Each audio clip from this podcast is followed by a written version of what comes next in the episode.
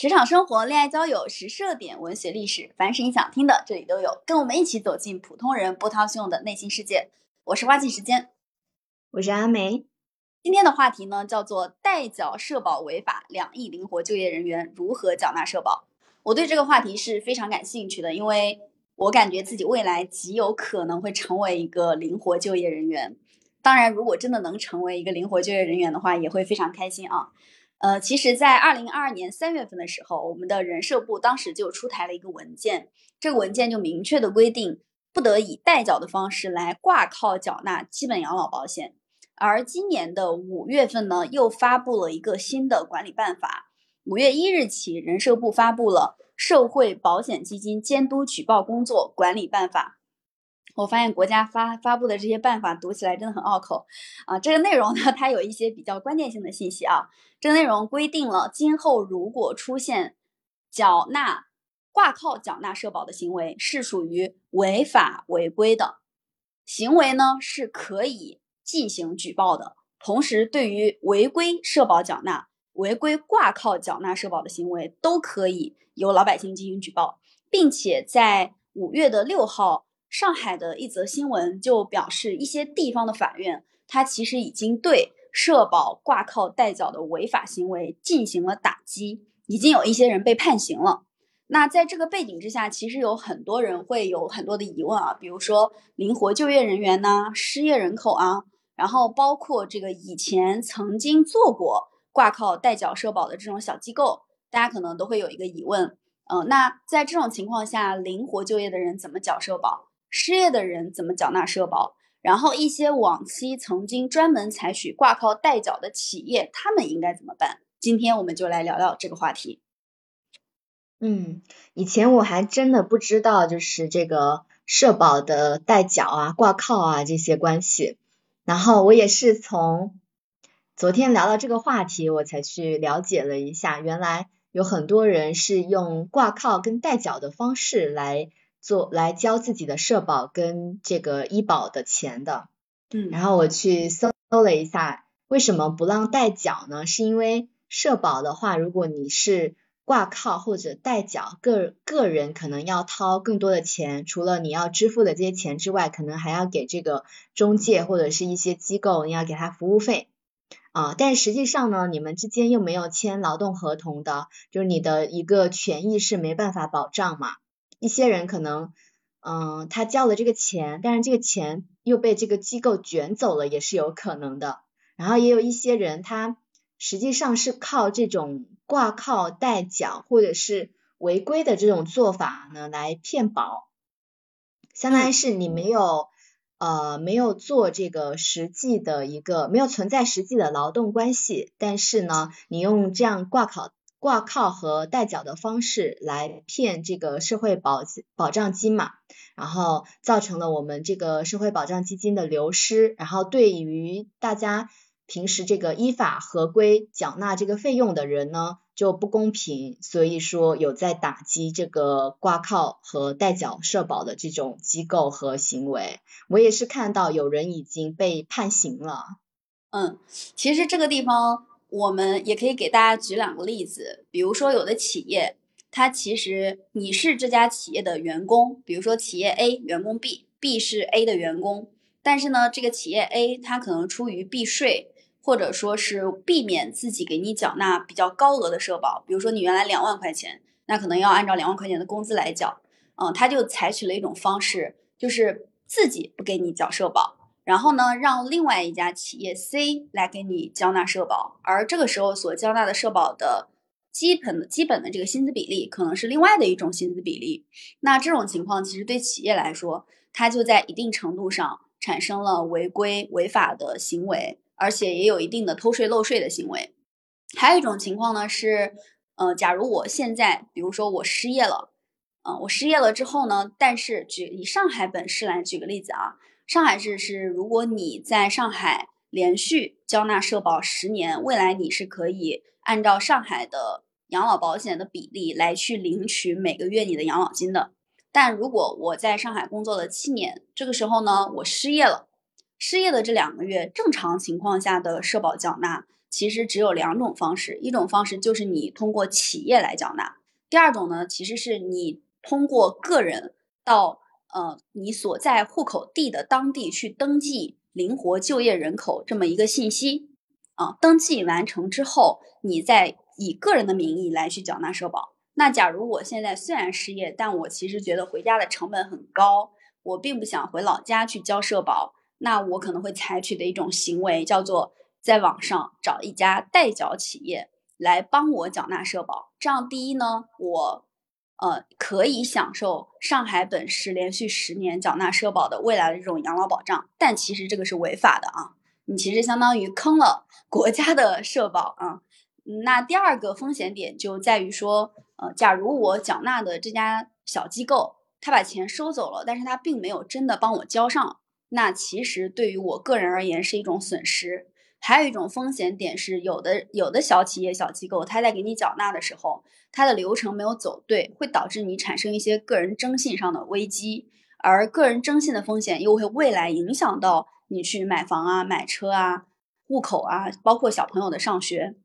其实现在有很多灵活就业的人和失业的人，在这个内容出台之前。很多人都是代缴社保的，都是代代缴挂靠这种形式来缴纳社保。他们主要也是考虑到自己的落户，然后自己子女的教育，包括未来是否能够领取养老保障金。但这种行为其实只是让一个第三方的专门负责代缴的这种小机构占了便宜，而对于整体的社会的良性稳定的运作来说，不是一件特别好的事情。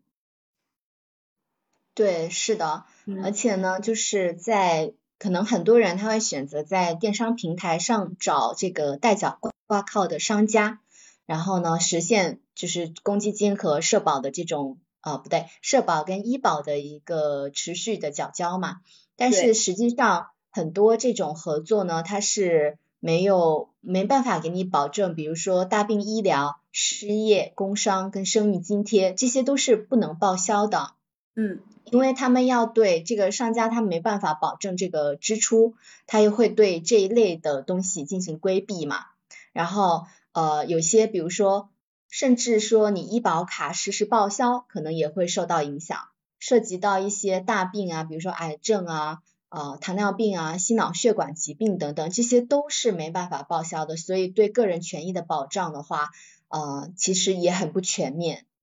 对，而且。呃，之前是因为我们国家其实并没有把各个地区的社保缴纳信息打通。比如说，我的老家在河南，我现在的工作所在地在上海。假如我有一段时间没有工作，但我不想让自己的社保断档，因为断档其实它会有非常多的影响的。举举个我我刚才说的例子，比如说你缴纳十年，你刚好现在已经交了七年了，突然间断档。那对于你未来领取养老保障金不是一个好的办法，而且在上海市，呃，居转户类似于一些就是这种政策，它也要求你必须要连续缴纳五年以上的社保，就是你要有这么一个基本的缴纳社保的动作，你才有居转户的资格。包括有一些地区购房、孩子上学，他都会去看，呃，夫妻双方当中有没有一个人在连续缴纳社保。那基于这样的背景，可能有的人他又觉得回户籍所在地去交社保这件事情非常的复杂，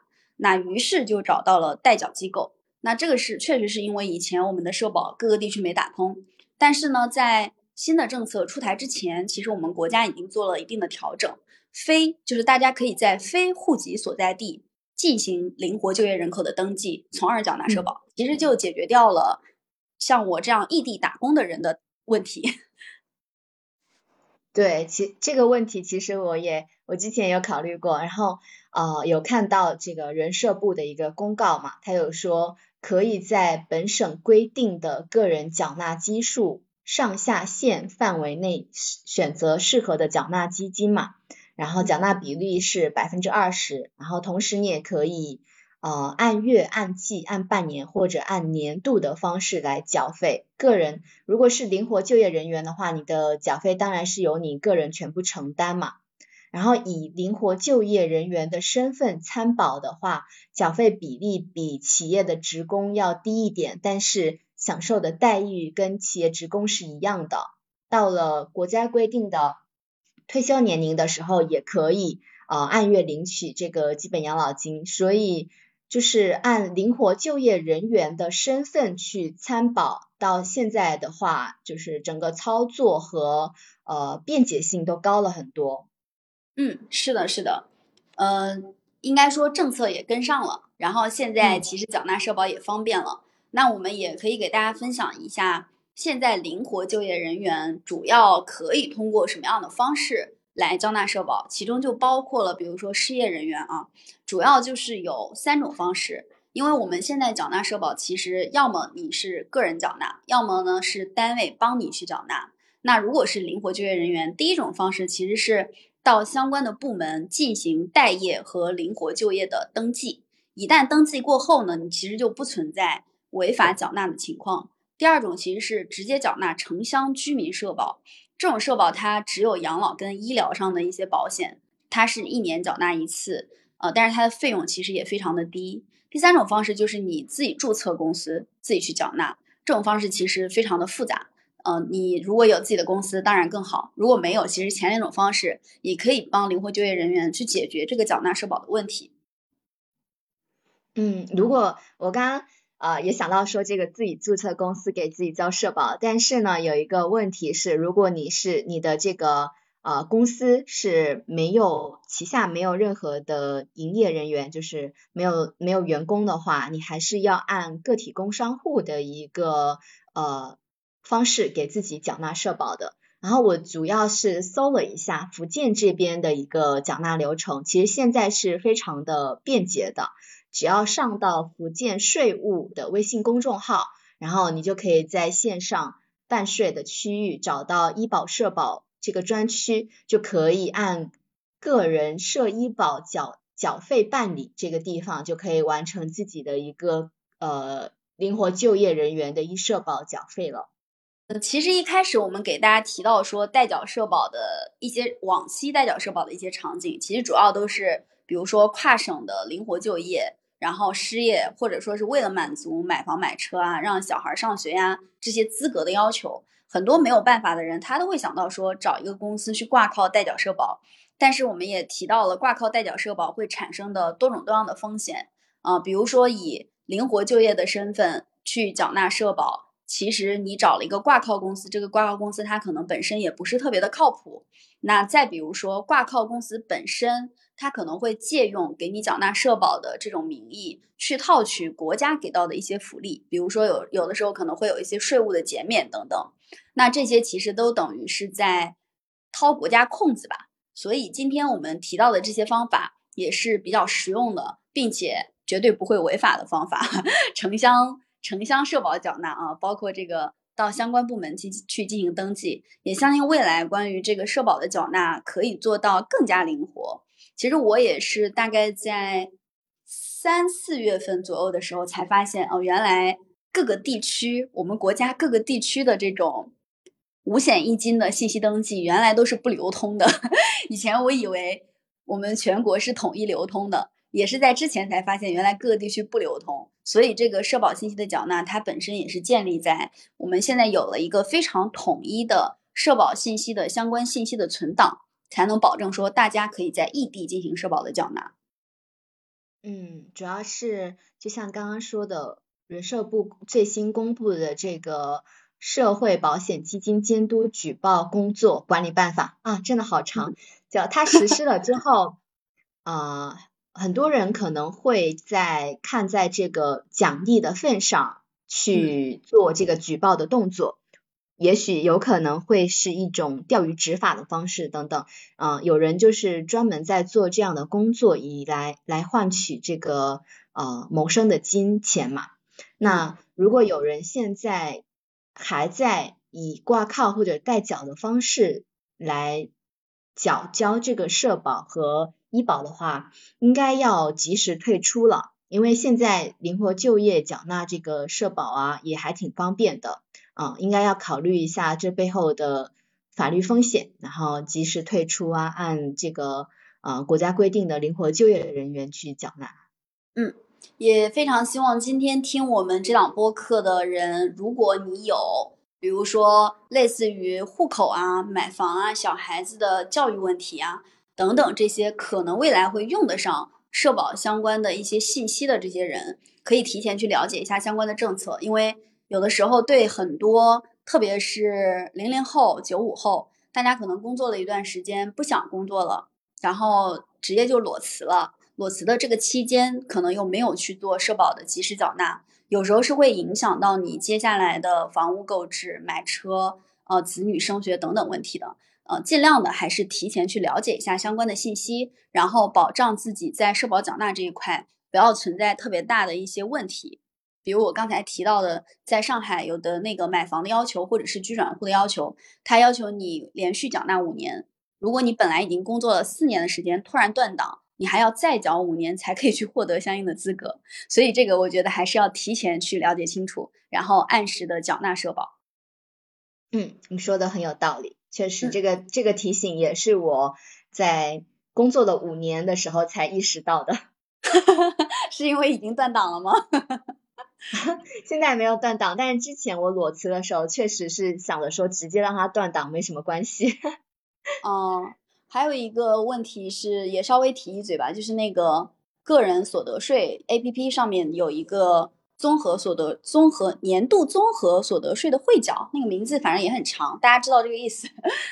呃，前面也有一个朋友问我，他说他发现，因为他中间有一个离职经历，然后他需要去补缴一定的税款，能不能不缴？这种也都是不可以的，因为会你不缴会直接导致你的个人征信出现问题。而你的征信出现问题，未来也会影响你买车呀、买房啊、子女的升学，都是会受到影响的。所以，我们确确实实在这些呃比较基础性的社会公共服务措施上面，有的时候可能会缺乏一些意识。真的等到你需要的时候，你想再去补，非常非常的不好补。基本上，嗯，一个有问题的地方会影响你好多年。所以，提前了解，然后凡是规定的一些相关的政策。嗯，该缴税的缴税，然后该缴社保的缴社保，这些都是很有必要的。